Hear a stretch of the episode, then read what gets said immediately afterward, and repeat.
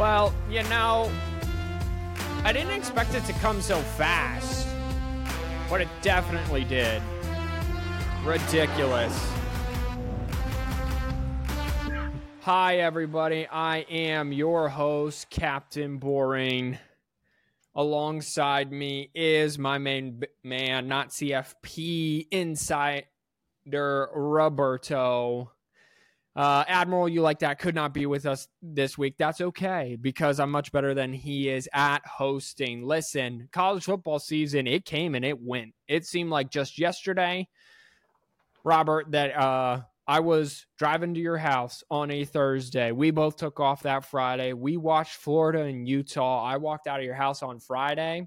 We said, well, we don't really know anything because we don't know how good Utah is Mhm. because we felt like they should have killed them without Cam Rising. Turns out we were kind of right.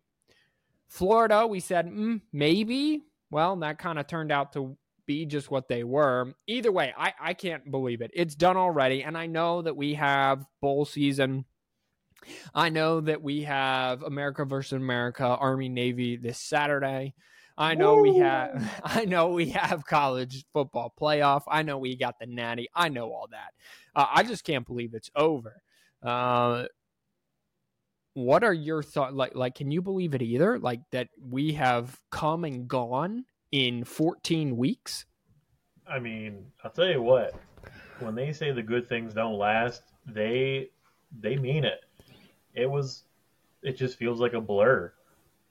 You know, it was 90 degrees outside kickoff. Now it's 30 degrees end of the season. It just came and went like the seasons. Uh, it, it, it it's crazy how it does it does it every year. Um, the the drama of college football again. I deemed it the year of the almost upset, the year of the almost, and they saved the drama for the very end. The college football co- playoff committee said, "You know what? Ain't no upsets happening on the field." We'll give you one off the field, you know. All right, so let me just catch people up. Listen, here's how Championship Saturday went. Washington beat Oregon again for a second straight time. If you don't know this, then I, I can't help you. By the way, go follow us on Instagram at Fourth One Podcast. Don't forget to like, subscribe, and share with all of your college football nerds in your life, um, and even not with your college football nerds. Uh, someone you hate, send them this podcast. Someone you like, send them this podcast. Just send this podcast literally to anyone. We don't really care at this point. So Washington beat Oregon. Um, the final score was 31 34. Oregon really, though, kind of dominated that entire second half. Wouldn't you say? Yeah. Yeah. Uh, Oregon did get kind of a really late touchdown, but it was a 10 point game. yeah, that I was actually really disappointed in Oregon. I Yeah. thought, uh, especially their first half. Their second half, they picked it up, but their first half, I was really disappointed in them. Uh, that was definitely the most complete game that Washington has played, Yeah. and fitting enough, they waited until then to do it. Uh, Jalen McMillan, they got him back healthy, and I think kind of that made a big difference. I mean, he led the game with 131 receiving yards, so I really think that that did. Uh, missing, they missed him a lot. Um, Liberty beat New Mexico State. That was huge because Liberty finished undefeated, and now will play Oregon in the New Year Six. They became the highest group of five ranked, and I'll get to the, more of that in a minute uh, Saturday matchups gave us kind of an order here. Texas just outright dominated Oklahoma State. It, it was 14 nothing from like five minutes in. Okay. Nothing surprising there. Uh, Miami of Ohio beat Toledo in the Battle of Ohio that took place in Michigan. That's right. Michigan better than Ohio. Just to leave that there. Uh, 23 14. I was kind of bummed in Toledo because Toledo was 11 and 1, something like that. Um, and they only scored 14 points. Uh, then in the afternoon time, SMU beat Tulane 26 14. That opened the door for Liberty to be ranked above SMU. Here's the thing, though. A lot of people had issue that SMU didn't get the New Year's Six non because SMU played a tougher schedule than Liberty, like a way tougher schedule than Liberty. However, two losses is worse than zero losses in this case. It? I'll, I'll, I'll get there in a minute. I'll get there in a minute. Um, Boise State routed UNLV and retained their interim head coach. Um, and we'll get to that in just a minute as well. Coaching carousel. Um, Appalachian State just got bombarded by Troy. That was the only pick I had right the entire weekend. Just to let everyone know. Uh, that's how I go. Um, okay, and then the upset I would say of the day, upset. They were five and a half point favorites. Alabama beat Georgia, so you correctly predicted this a few weeks ago. Alabama beat Georgia 27-24. There was a, a field goal about midway through the third quarter, or was it early Yeah. fourth? Uh, I think I think the third. So um, it was a 45 yard field goal ish, and there was a false start. So it backed it up five yards.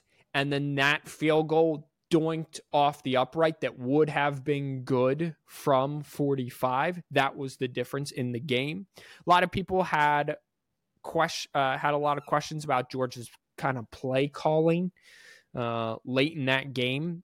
I do as well, or early in that. I mean, they went right down the field. That first drive, it was bim boom touchdown, and then it was completely different.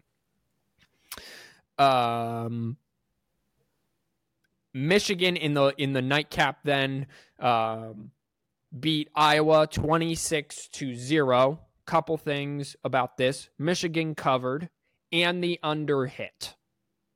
So Iowa Oh, is just oh, Iowa's just Dude.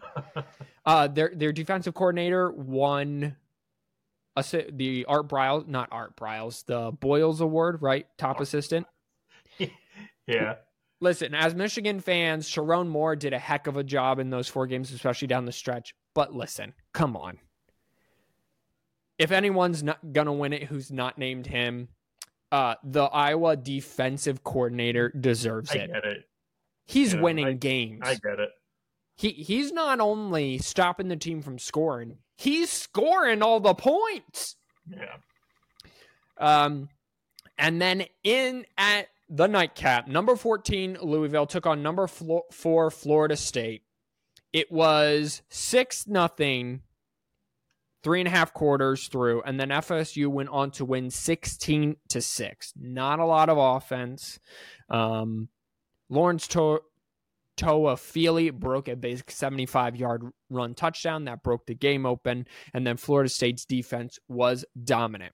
So going into Sunday, here's what we had.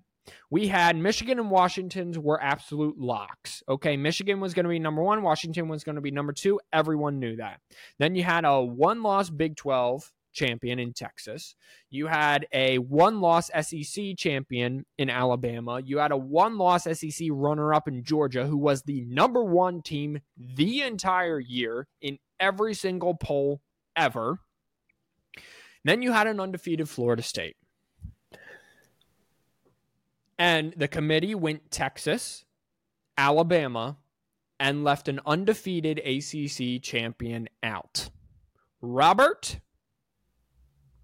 go. I still don't understand how we have we have rules and we have guidelines. If you are undefeated and you are a conference champion and you are within one, two, three, or four, you win, you're in. That's how it's always been for the past 10 years.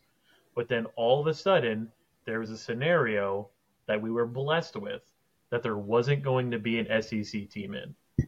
And now all of a sudden, oh, wait, you know, they lost their quarterback. They, you know, it's a totally different team. It, and that, you know, they, they have no shot, absolutely no shot of beating anybody. We should bring Alabama in because they have one, one good win. Like Georgia really was their only good win. They they were up and down the entire year, and then they keep saying, "Well, it's it's the top four teams, the four best teams, the four not the most deserving, but the four best." Georgia's still like they only lost by three. Like, if anything, Georgia should be in before like well, before Bama, even though they beat them. But I would even put them in before Washington. I mean, Washington's been good all year, but they've also like slacked at the end of the season. I just don't understand how, or even Texas, you know, I just don't see how they leave an undefeated conference champion who's in the Power Five, who was ranked four, out of the playoffs. Like they don't know that this that the second string quarterback could be Cardale Jones and go and they they could end up winning the championship. Like it just it's I the favoritism of the SEC screams very loudly. So I I echoed the sentiment about Georgia being one of the best four. If you're going to say four best, right?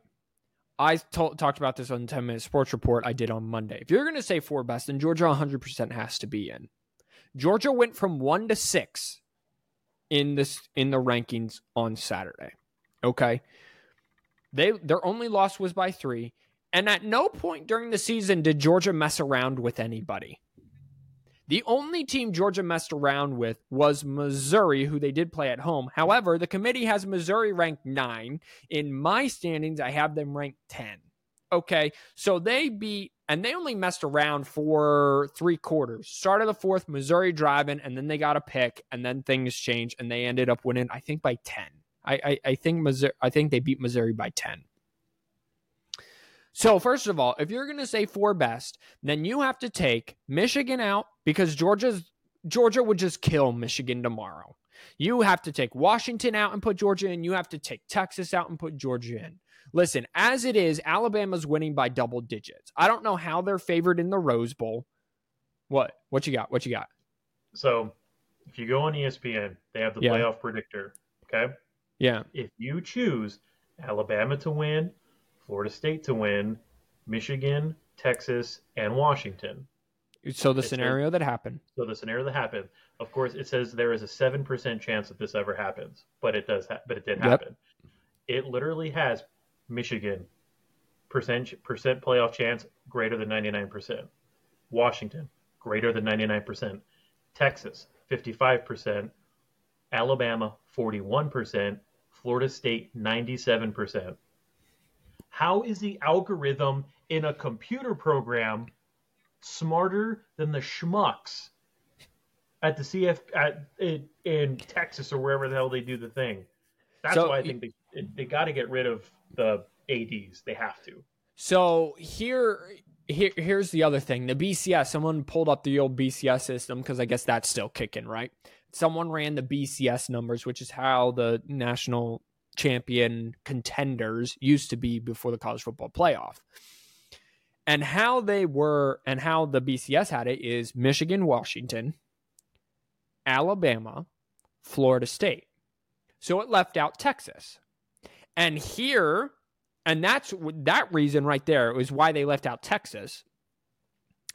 Is why why the BCS left out Texas is why we have the committee because the committee w- wanted to take into account head to head. I'm fine with that if you want to take into account head to head. But zero losses is still better than one loss, ladies and gentlemen. In everything except for the top four. They even did it with the New Year's Six. And you heard me earlier Liberty went undefeated, 12 and 0.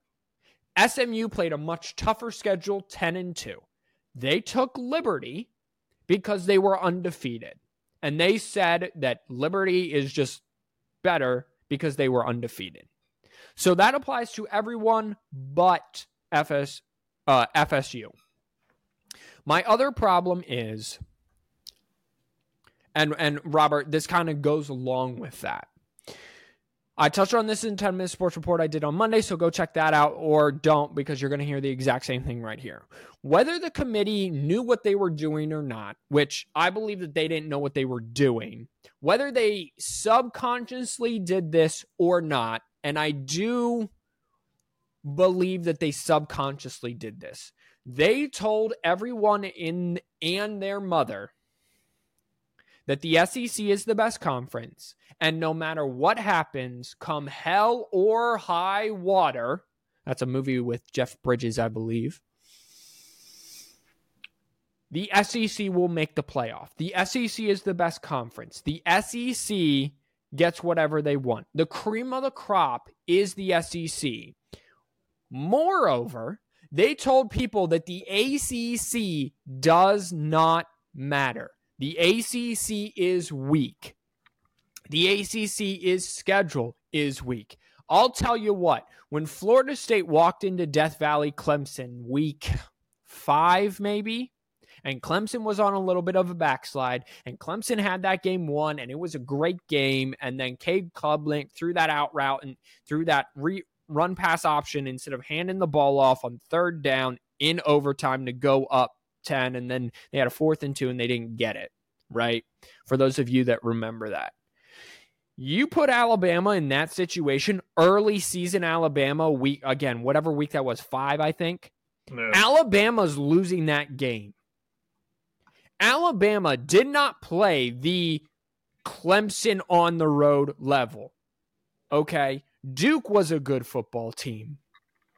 And I understand Florida State didn't play Duke. So they, but Florida State played LSU. I understand their quarterback got hurt, but their defense won the game.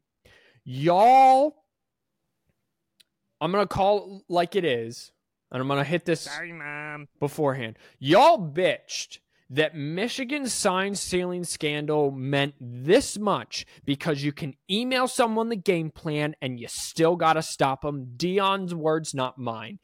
It was about 50 50 down the middle. They said Michigan broke the rules, but guess what? It doesn't matter.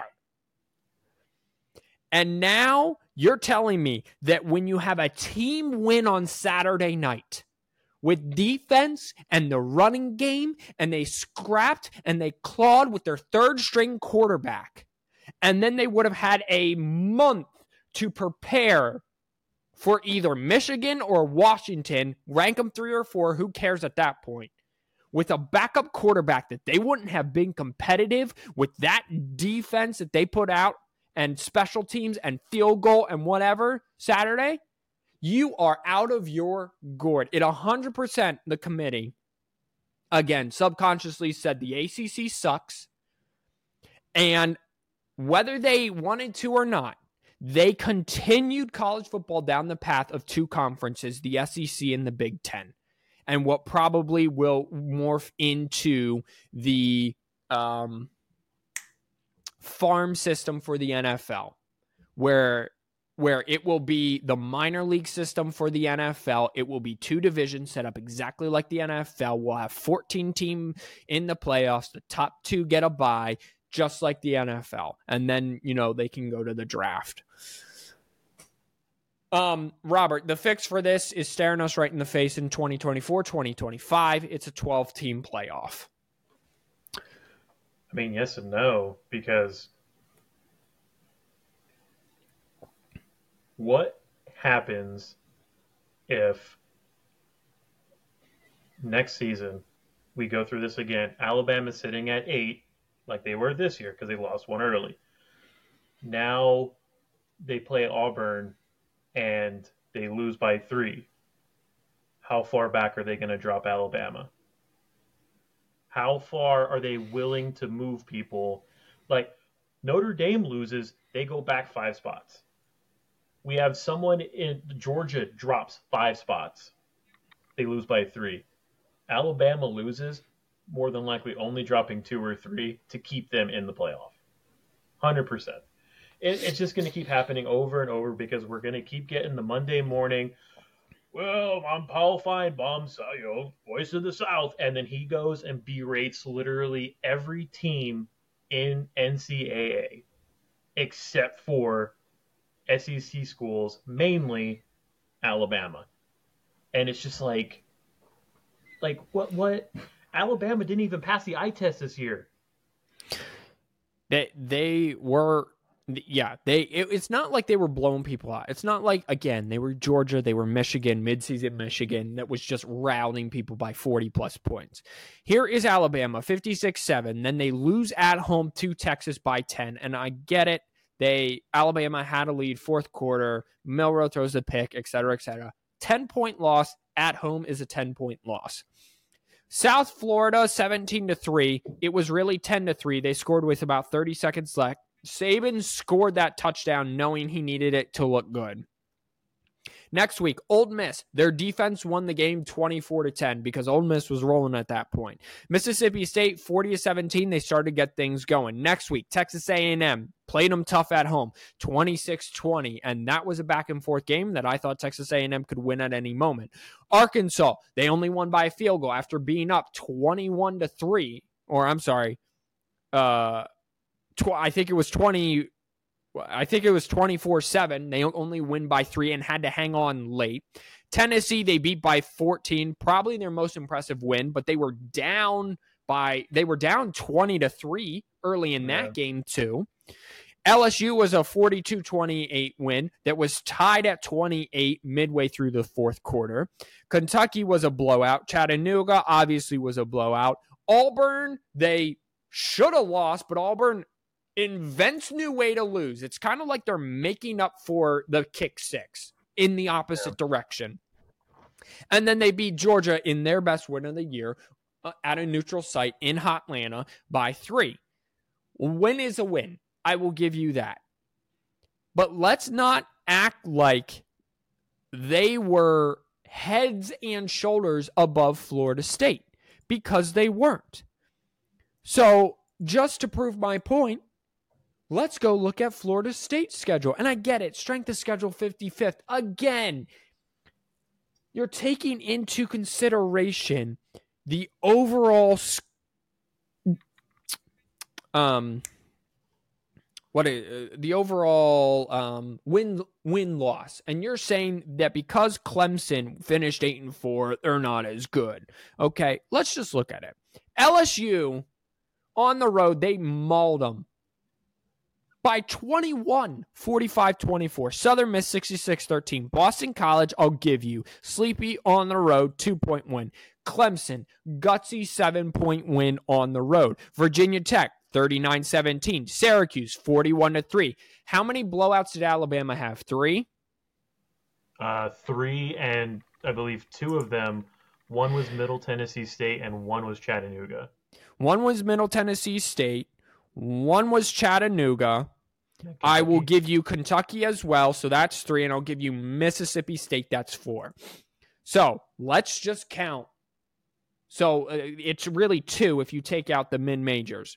So I will take out Southern Miss. That's fine. Virginia Tech, conference game, blowout. Syracuse, conference game, blowout. Duke, conference game, blowout. Wake Forest, conference game, blowout. Pitt, conference game, struggle early, ended in a blowout. Miami, struggled. North Alabama will take out because blowout. Florida, with their backup quarterback, finding out minutes before they end up winning that game by nine. Plus, played it with a concussion all third quarter. Louisville won with defense. They had five conference blowouts. What are we doing? We are just taking down the hog into the throat of the SEC. That is what we are doing. And if you don't know what I mean, mean um, get younger and have more of a dirty mind. Okay, ladies and gentlemen. So that's what we're upset about. Um, we're gonna preview the college football playoff at a much later date. We don't need to do it now. I will say this: Michigan, you get Bama, you got to keep it within a score. You, got to make people think that you could have won the game. You can't get blown out. We've done this now two straight years. Should have won last year, didn't. You really, I mean, you lucked your way into the playoff, and you were basically just there to have fun. And Georgia made you look like it. Washington, Texas could be the game of the year. I think that just that has Georgia Ohio State written all over it. I, I think that's just so exciting. Um, either way, your national champ, your 2023 season national champion is Alabama. Let's everyone clap. All right, Thank you, great. Paul Finebaum. Thank you, Paul Finebaum, for getting your beloved Roll Tide into the playoff. All right. Let's um segue. Maybe. There we go. All righty.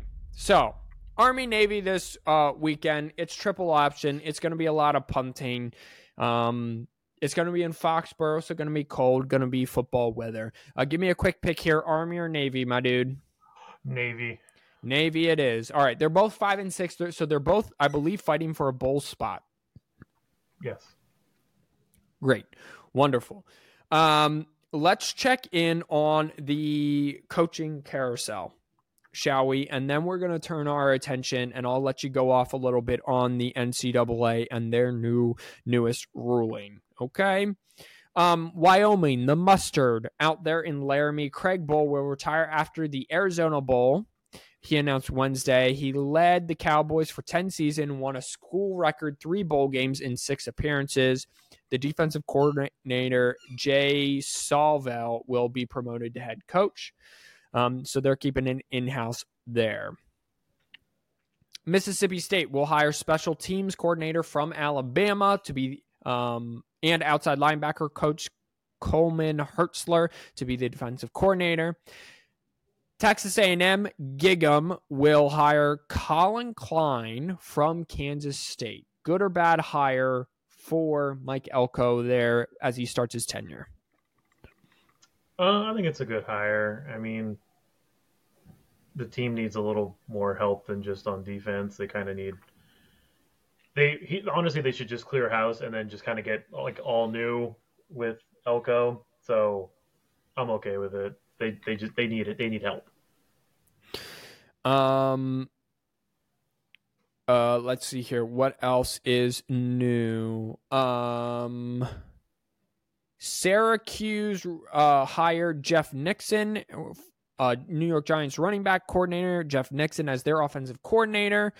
Um, a team that is four and eight, I believe, in the NFL and doesn't run the football effectively well. Going to hire him as an offensive coordinator. So good job, stinking as per usual, Syracuse. Uh, Clemson will hire former Ole Miss head coach Matt Luke as the offensive line coach. He will also be expected to help out Derek Riley, who had up and down success first year in Clemson. Uh, I want to get to the big. So Boise State uh, promoted interim head coach Spencer Danielson to be full time head coach. Arizona State set to hire former defensive line coach Dyron Reynolds uh, to be the defensive coordinator, which they had a terrible defense, so not sh- really sure how that is connecting. Here's the big news. So Tulane, who lost their, its final game, Robert, will hire um, will lose its head coach Willie Fritz to Houston. Uh, was 23 and 4 over the last two seasons, where he won the ACC title and defeated USC in the bowl game last season. The Green Wave lost 26 to 14 at home to SMU. Good or bad hire for Houston? I mean, it's a good it's a good hire just because he's he's a coach. He was a good coach that kind of has proven he can build the program. And I can only imagine it might be easier to get kids to go to Houston than Tulane. But Tulane, where's Tulane? Tulane's in New Orleans, isn't it? Yeah. It might be easier to get kids to go to New Orleans just for the party vibe. But I think it'll be easier to get kids from no. Eh. I think okay, he's gonna have a tough time recruiting. But I think he'll be able to stabilize that program. But that, I mean, that team just, it's going to be a rough road, I think, for a while in the Big 12. Um, they weren't terrible. Um, he's No. going to make them play big boy football. He's going to make them run the football and actually be fin- physical. Da- Dana Holgorsen never really wanted that. Bobby Petrino returns to Arkansas as the offensive coordinator. He was their former head coach about 10 years ago. Um, so how that's all working out, I don't know, but I feel like Bobby Petrino has now gone from one team where he's hired to fix the offense before the head coach gets fired to another team where he's hired to fix the offense before the head coach gets fired. No? Uh, yeah, pretty much. And he's there essentially to save and or take the job. So Uh, Baylor fired their offensive coordinator and hired Cal's offensive coordinator, Jake Spavital. So that's cool. Um, Baylor kind of had was r- really good, and then la- and then uh, Matt Rhule left, and then they were really bad, and then they were really good, won the Big Twelve, and now they've been really bad again. I've never seen a program do that. I've seen the fall after the head coach leaves, but I've never Right. seen them rebound, be really good, and then immediately be really bad again. yeah, I mean it's like the most unfortunate roller coaster you could have because there's no there's just no building of a program there. It's here, gone, here, gone. There's no culture that's just you good? Yeah, I thought I felt something in my teeth. That was kind of weird. I'm good. Yeah, go ahead. Yeah, it's. I think I don't see that trend stopping for them really, and they because they only ever have a coach for what maybe two, three years, which kind of seems like the trend for almost every college at this moment. But there's no culture building. There's no program building. It's I'm here to advance, and that's the only thing. Um, speaking of culture, here to advance. That's the only thing. Colorado fired Sean Lewis. Basically, it was a he got the head San Diego State job, but he was going to be fired. He was relieved of play calling duties midway through the season. Tim Brewster, tight ends coach, resigned. Nick Williams, defensive end coach, resigned. Uh, Darian Hagan, running backs coach, resigned. Followed Sean Lewis to uh, San Diego State. Prime then, um, by the way, a record 3,000, 4,000 kids jumped in the transfer portal since um, day after the last game ended. Prime sent out a tweet. Y'all know where to find me. I ain't that hard to find. You can't build a program on the transfer portal. Does Mel Tucker not teach? Does the history lesson of Mel Tucker not reverberate with anyone? I mean, we'll find out with Louisville next year, because that's how Louisville built. Brohm built that team this year off of transfers. So, I, it's hard with transfers just because you're just bringing a bunch of people in who are going to be there for one year. Like it's not like you know college basketball is a totally different beast where you bring one group of amazing players, they play, and then they go to the NBA or the G League or whatever, and you can just reload year after year after year.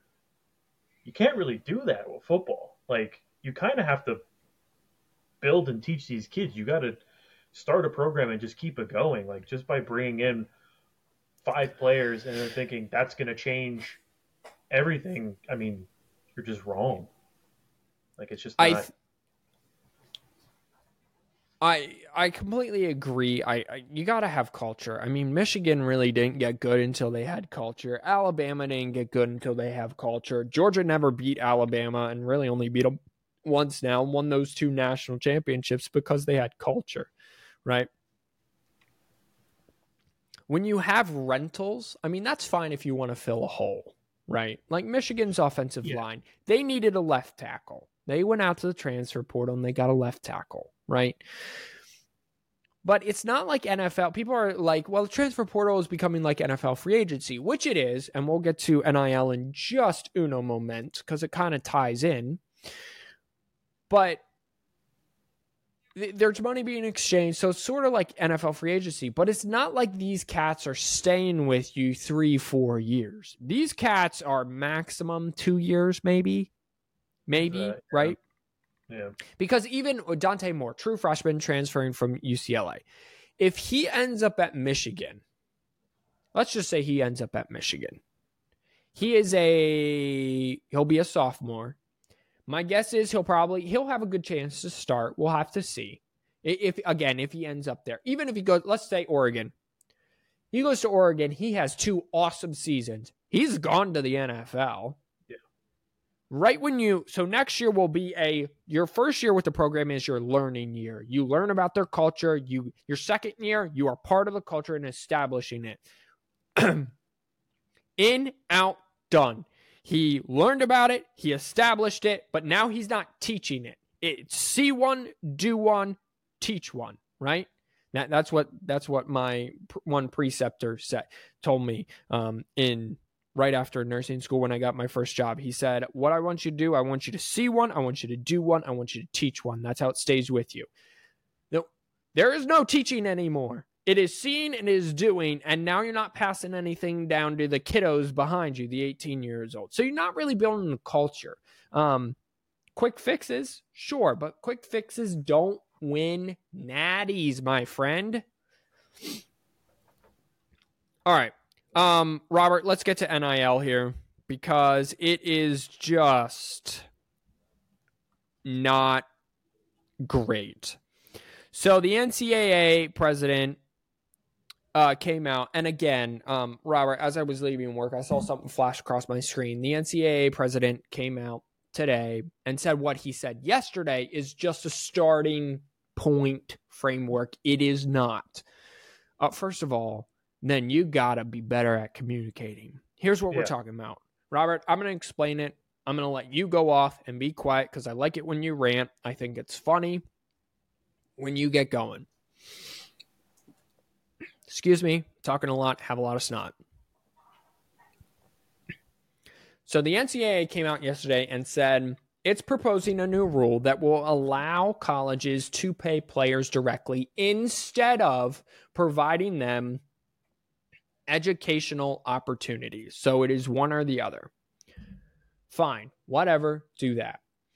They must put in a pot 30 th- at least $30,000 per player on the team to be to pull from this pot every year to pull from this pot to pay their players. Basically pay the school will basically be the NIL um for the players, the deal for the players. What's hidden in that bill or whatever they're trying to call it that they're proposing is the NCAA said not all teams have to do this. Robert, we're not reasonable. We know Michigan and Kansas are in two separate weight classes. We know Vanderbilt cannot compete with the money. Texas A&M has. Okay, relax. We thought this one out. Instead what we'll do is even more idiotic than if they had actually thought about it or not thought about it. They said, we'll create a subdivision for the top college football teams. Why didn't we think about that? So if you join this subdivision, then you can pay your players directly. Okay, fantastic. I don't see any red flags with that. Oh, wait, by the way, this new subdivision will be self governed by the teams in it over things like NIL, recruiting, scouting, and roster size. The NCAA has 180'd. They have said we want to regulate every inch of grass on this field, every blade of AstroTurf, every number that's painted, every uniform that is done, every kid going to class. We will regulate. If you step one hair out of line, if you send one person to look at Ohio State ahead of time, we will come down with the fury of the gods and murder you and punish you to, you know what, we don't want any part of this. Do what you want. Robert, go. I don't know what sparked all of this, but we're literally going through a full year of just bashing the hell out of Harbaugh over cheeseburger and the stealing signs that now you want to say everything will be fine as long as you have the money. I it doesn't make any sense because you're going and creating the same problem you had before that you made these rules for. The no no like not going in person uh, scouting and everything like that because schools couldn't afford to because schools were a lot poorer then. But now you want to make it okay, but you have to be in a different division. So if they go to a different division and you have all these other schools, you essentially have to cut almost every conference into like either half or even less than that. Put them all in a division. Are those schools going to still play the other division? Are we going to have two like playoffs now? Because if you're going to say that the scouting is going to be different, the rosters are going to be different, NIL is going to be different, then how do you expect anyone not in this division to compete with anyone in this division? It, it's you're you're creating a storm that makes no sense. Like they literally, as you said, want to govern everything, but they don't want to govern anything. Like you're, it's it's just like the dumbest thing. It's like he talked, but didn't have anything to back it up with, or any reasoning behind it. And I just, I, I don't, I don't get it. I don't get it. It makes no They- sense. They want to be in charge, but don't want to have to deliver bad news, right? And if they have to deliver bad news, they're going to take forever so people forget about it. When people say that this ruling for Michigan is coming down, 20 is going to affect 2024. And I don't mean this as a Michigan fan, but I mean it as someone who has t- taken in this product that we love called the NCAA for the better part of fif- the last 15 years, full time, every Saturday, glued in front of my TV.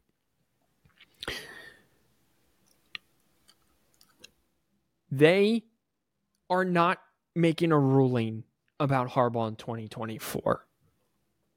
This thing is going to get dragged out to 2025. It, it, Harbaugh will. I, this is my prediction. Harbaugh will coach every single game in 2024. So here's what I didn't know. NCAA comes forward and they said, "Okay, we're going to come forward with punishment. Here's what we're going to do." Um, Michigan has 90 days. That's three months to respond. It is December. If they come down tomorrow, I will believe that Harbaugh something will happen to Harbaugh. So if they come down after the national championship game, which which is when they're going to do it. They're not going to try to impede on their own product. That's March until Michigan has to respond. Then it's another 90 days. That's June until NCAA responds. Then this thing goes to court. And from uh, my family's personal experience, we just know how good lawyers are at delaying and delaying and delaying court.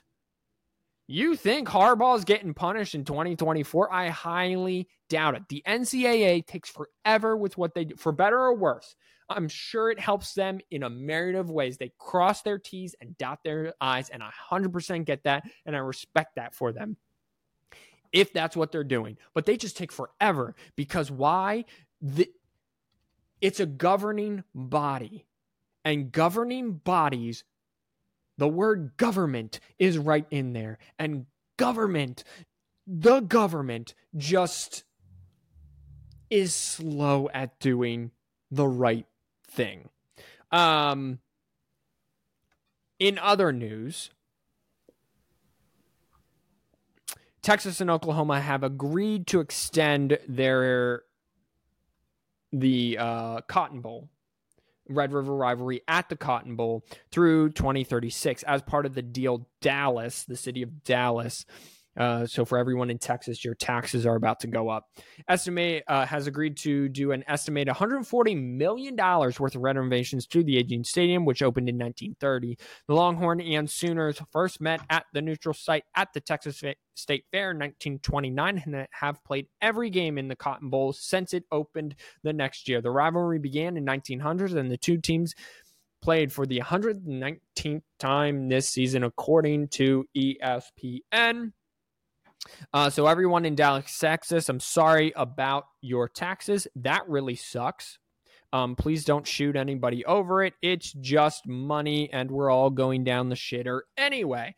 Um, so uh, the NCAA back to the NCAA. The president, Charlie Baker, says his proposal to allow the most highly resourced schools in Division One to pay their athletes uh, directly via name, image, and likeness. Let's just call it, put them on salary deals, and use trust funds is just a starting point as he tries to shift the association to be more proactive than reactive. You know what I also hate is that Jim Harbaugh, for years, has said, This is real simple. Colleges don't got to pay anyone. No one has to pay anyone. You know how you get the to pay the players, you give them a split of the revenue. Isn't that a wild idea? This is, I don't know how much the NCAA is worth, but uh, our coworker Dave was telling me that the College World Series Division 1, 2, and 3, right? It's a week long College World Series. One's in Omaha, one's in uh, South Carolina. I believe that's D2. I don't know where D3 is. One day of March Madness pays for the, an entire week of College World Series for Division 1, 2, and 3. There's so much money in college sports. They say the NFL is worth what? Roughly $14 billion, something like that. Yeah. You can't tell me the NCAA college athletics aren't worth at least 10. It's very It's close. Yeah. If it's very close and very similar. Um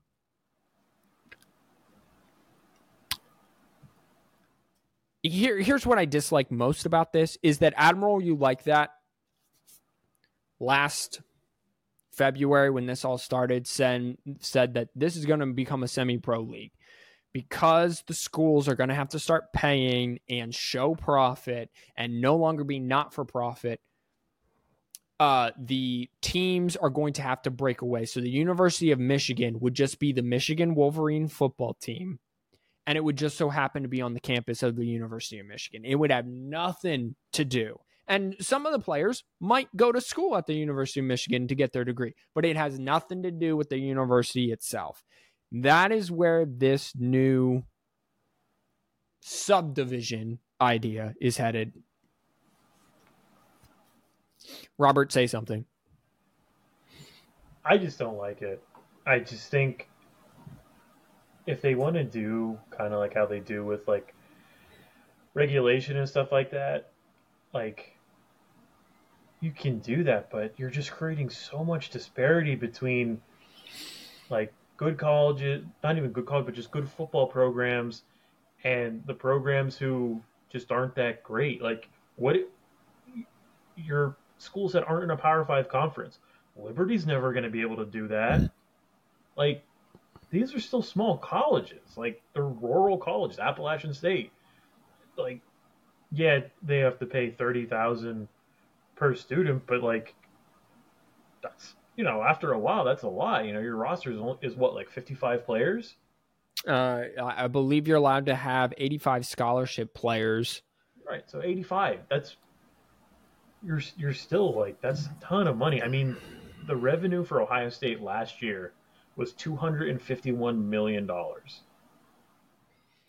Uh, just I'm just doing some math real quick. So let's just say it's 85, and let's just times it by 30,000 per year. A school will have to put into this trust fund 2.5 million dollars, two million five hundred thousand, five hundred and fifty thousand dollars every year into this trust fund. And that's for the minimum. Yeah. You're Well, not going to get you're not going to get Caleb Williams to come for 30,000. Yeah. And and here's the thing, that's just scholarship players. So let's take a school like Michigan that's probably rocking 105, 20 walk-ons about, I, I would say. Right. And again, let's just minimum minimum this. So 105, 30,000 a piece if they have to do every single player on the roster, regardless of walk-on or not, is $3.1 million. Matt Rhule literally just said if you want a good quarterback to come to your school, it's Yeah. going to cost you about two million dollars. Hundred percent. Not every school's going to be able to do this, and it, I get that's why they're going to go to this other division. But it's like, so you're going to have just teams bidding on these recruits who are going to be there for a year. Like, is the transfer portal still going to be there? To where it's like, well, I got two million from you know, Alabama, but you know, Texas will pay me four, but then this one, will, and it's like now, does everybody need an agent now? Like, Well, don't these kids all don't all? I mean, most of the kids have agents, right? and the big ones do. I The think the I big think the I mean like- I mean Corum does, right? that's- not like I'm sure the right guard from Wisconsin probably doesn't. Yeah. You know what I mean? Like, I, I 100% know what you mean. Again, it, it's very sad because the product that we know and we love i- i- is going to look different. I mean, on the field, maybe not so much, but off the field, definitely. Um, my uncle, uh, the fighting Kevin Kearns of Akron, as we have deemed him on this podcast, um, he's a professor. Okay. I believe history. Um, yeah, I don't believe I know history. Like ninety nine point nine nine percent sure it's history. So if if I'm wrong, my B. Um, and and he made a, um he was making a joke about Akron not hitting the over, and he said our last two games are versus Miami and OU. I was thinking Miami from Florida and Oklahoma. So I was, and so I made the comment. I was like, "Well, I hope that they're getting paid. At least I hope that they're getting paid well." And I sent the eye rolling emoji. And he goes, "Or that they're, or that they get a fine education from a fine institution." And then I realized he was talking about Miami of Ohio and and Ohio University, not Oklahoma. And I thought that they were getting, and I was saying, I hope Akron gets paid well to go play because it was right at that time of the year where they play the cupcakes, right? Mhm. Those schools plays the cupcakes. So I was like, well, hopefully Akron's getting paid well. That's what I meant by it. And it's kind of his generation that wants these kids to have the education that value that see how much the education and let's not get this twisted as i have been grown up and become a more crotchety old man okay? And i don't know where you lie in this so we're about to find out because i'm about to ask you at the end of this rant that i just seem to go on before i talk. An education for four years at akron i'm just going to guess it runs about $40000 a semester. I don't know, but I'm just going to in state, I'm just going to guess it runs about $40,000 a semester. So about $80,000 a year. Okay.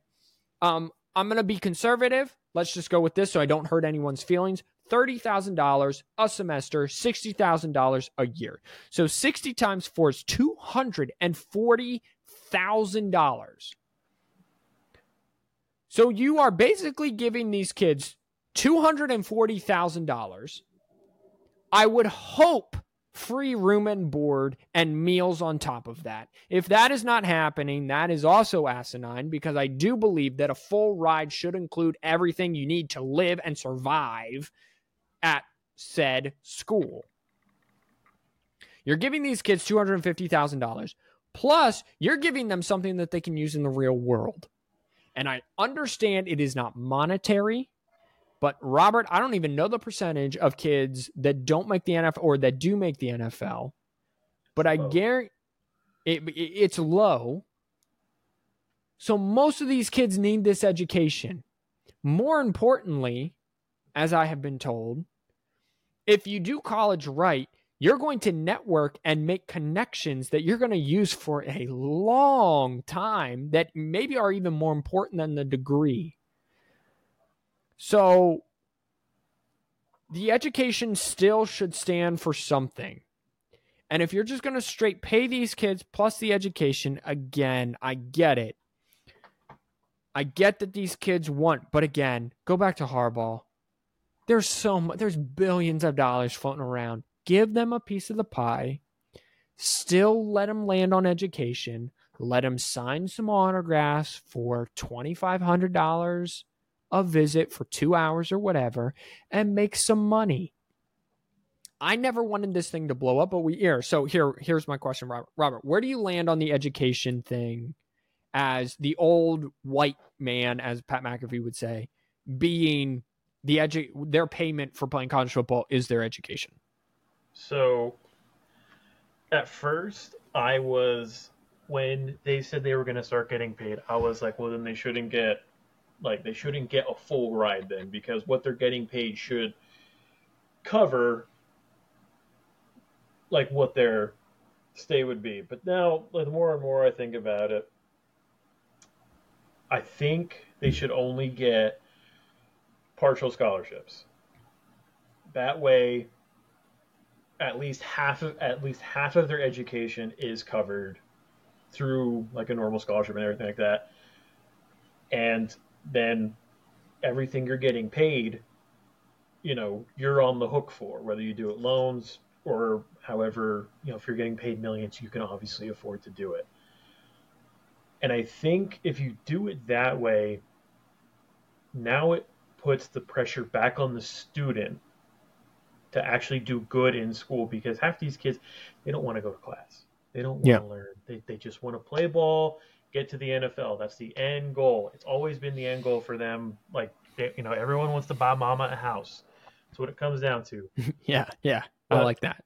like the kids still have to have responsibility. You know, you tell these kids, hey, free ride, everything's on the house, don't worry about it. Hey, you're also getting two million dollars, don't worry about it, everything's covered. It takes the responsibility out of the kids, and that's why I think we see so many kids being dismissed from programs and just leaving.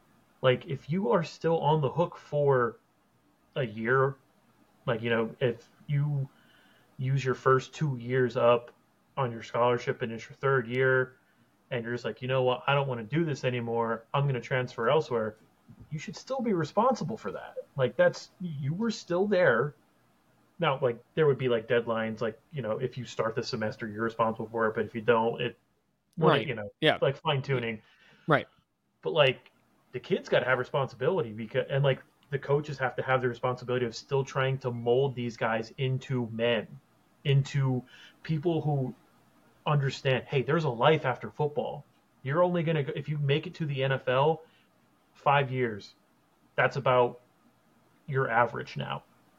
You know if you're a running back you're lucky to make it 4 you got to learn some things. You got to learn how to be somebody in society you're not going to play football the rest of your life and i think that's the disconnect is right now there is there is no accountability for the student I I think I like your idea. I, I think to take it one step further, there should be a cutoff. Everyone has to say how much they make NIL cash money. Whether you get a car, what that car's value, you, you get Right. brand new Corvette, that's seventy five thousand dollars. Okay, you said basically I got something worth seventy. You disclose everything. NCAA, Big Ten conference. I don't care who, whoever, SEC, whoever says, okay, Jalen Milroe, you made and have it be nationally wide a set amount of money. When you hit that set amount of money, whether it's in cash, whether it is new Xboxes, whether it's new car, whatever it is, when you hit that set amount of money, let's just, for sake of argument, $250,000. When you hit that, your scholarship for the remaining time you are at Alabama, Jalen Milroe, is null and void, and it must go to someone else on the football team. Because now what you're doing, at least you can have it best of both worlds. Jalen Milroe gets his school paid for by himself. So now if he wants to pay for it, and if he wants all the fancy stuff and to pay for it, he's got to sell his car. Right? He's got to do whatever. He's got to take whatever he is. Basically, now he's working on the side. That's basically what he's doing. He has a part-time job. That's what the these NIL deals are. Part-time jobs on the side and he's paying for his school. But now you're giving it to someone,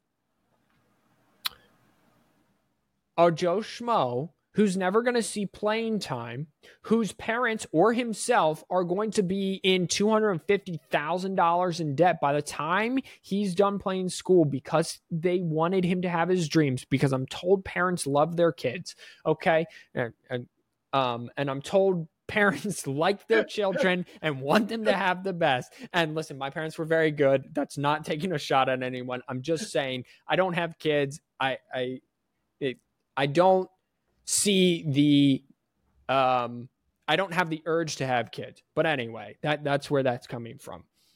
I think you are giving a break to someone who is actually going to appreciate the experience and doesn't get the same experience as you, but now he gets that educate. He's going to use that education more than Jalen Milroe is. Right.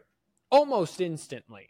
He's going to use that free education more and probably, I can't say better because I'm not judging anyone here, but he's going to use it more right off the bat as soon as he's done more than Caleb Williams is, who has a $2 million NIL deal, who's going to be top five pick in the draft, if not number one overall, who's going to get $26 million right off the bat in the NFL to continue playing football. Meanwhile, the 180 pound walk on who runs a 5 5 40 but somehow got on as a walk on because he's grit and he's tough and and he's just it and he's going to class and he's struggling through and his parents are working two jobs and he's going to be in a hundred thousand dollars worth of debt when he's done is going to use his degree to go work at a law firm or something and use his degree better right away you got to have the be- you got to find a situation to have it be the best of both worlds and no one is doing this. It brings it back to the very start of this conversation where the NCAA wants to regulate every single blade of grass, but at the same time doesn't want to be the bad guy. After being, and, and the ironic thing is, Robert, they were the bad guy forever. I mean, they still oh, kind of are. They, they still kind of, they still kind of are, but the name, image, and likeness thing, right? They were the bad guy because they were the crotchety old man. No, education, no, they can't make money off of themselves. And now they're like, oh, we don't want to do anything that's going to offend anyone.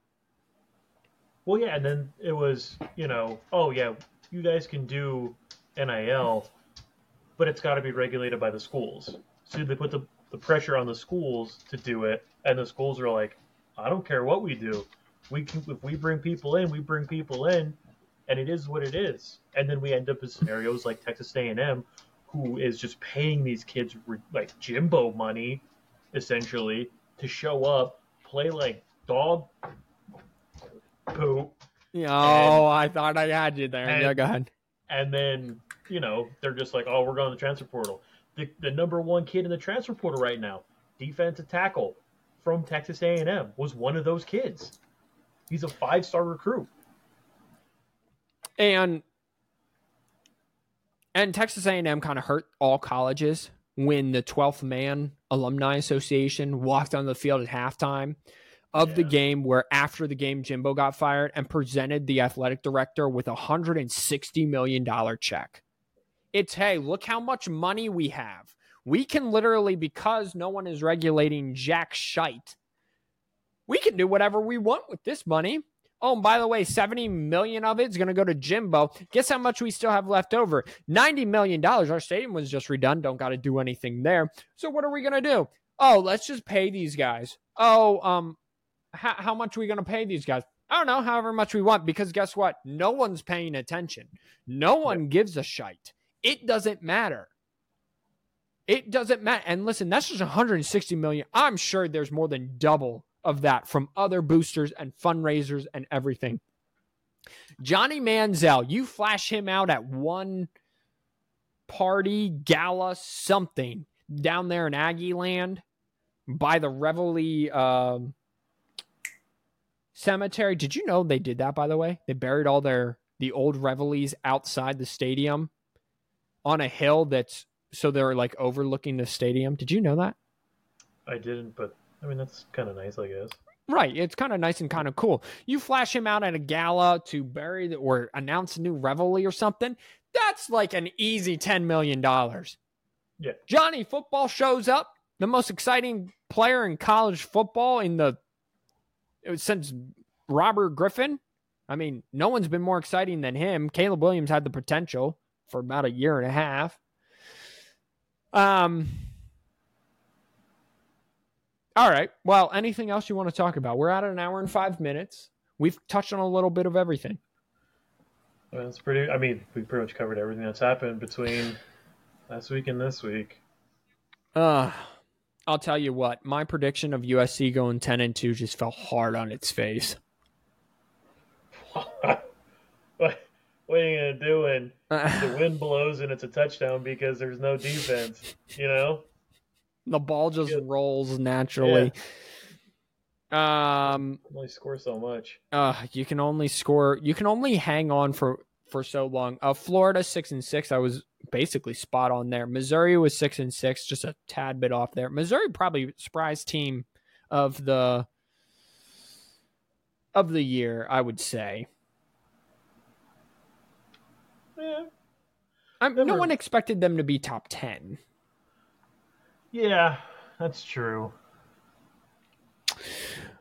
All right. Uh, no, I had Indiana going two and ten. I think they finished two and ten. Uh, nine and three at best, or three and nine at best. Rutgers did much better than we thought. When uh, no- Wisconsin was a big disappointment. At this point, I'm just talking to talk. Um, actually, no. The most surprising team, bar none, is Northwestern. Six and six. Everyone Yeah. thought they were looking at one win or less. Um, so let's try to get on out of here. Did I pick the right one? Maybe. I did. All right, everyone. Up, and I think the sound bites broke.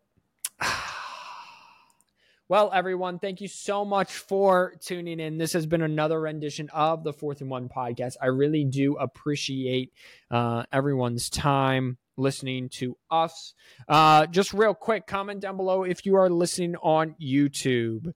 I want you to put your standpoint of the of um, paying players in education. Does that still mean something? Should that still mean something? Yes or no? Put it down below. Uh, we will probably still do weekly episodes. I'm assuming next week we will get into bowl games and we're just going to have some fun with some bowl games. Week after, we're going to get into the college football playoff. Week after that, we're going to review the college football playoff and preview the natty. Week after that, natty. So you see how this is going. Uh, into the offseason, who knows what we're going to do? Who knows if Robert will still be around? Just kidding. I think he's here to stay long term. Everyone seems to love him. We love him. We love having them. Until we see you next time, remember God loves you. May God bless you. Wash those hands because y'all are filthy animals. And remember, education means something, younglings. Goodbye, everybody.